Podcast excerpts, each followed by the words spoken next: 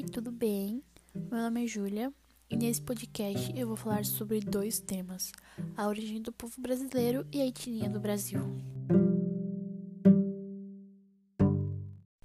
A população brasileira é bastante miscigenada. Isso ocorre em razão da mistura de diversos grupos humanos que aconteceu no país. São inúmeras raças que ofereceram a formação do povo brasileiro os principais grupos foram os povos indígenas, africanos, imigrantes europeus e asiáticos. Povos indígenas.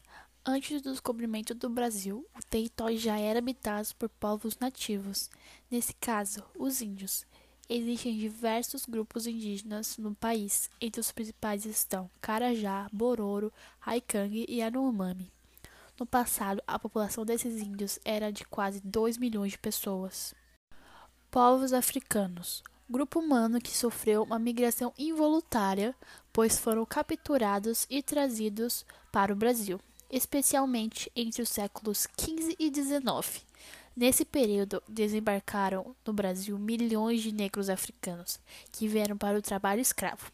Os escravos trabalhavam especialmente no cultivo de cana-de-açúcar e do café. Imigrantes europeus e asiáticos. Os primeiros europeus a chegar no Brasil foram os portugueses.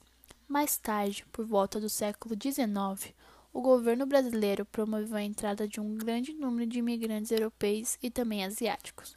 Na primeira metade do século XX, pelo menos 4 milhões de imigrantes desembarcaram no Brasil. Dentre os principais grupos humanos europeus destacavam-se os portugueses, os espanhóis, italianos e alemães. Em relação aos povos asiáticos, podemos destacar os japoneses, sírios e libaneses. Agora eu vou falar sobre um pouco da etnia no Brasil.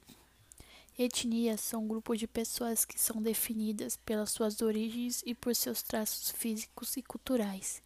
Esse termo é usado para substituir o termo raça, que era usado de forma abusiva, já que não existem raças de seres humanos e sim pessoas de características diferentes.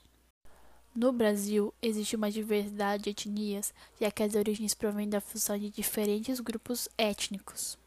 Existem grupos classificados em mulatos, são descendentes de negros e brancos, caboclos são descendentes de índios e brancos, cafusos são descendentes de índios e negros, Indígenas são nativos da região brasileira. Brancos são os que apresentam pouca pigmentação, ou seja, pele clara, e negros, que são os que apresentam grande pigmentação, ou seja, pele escura.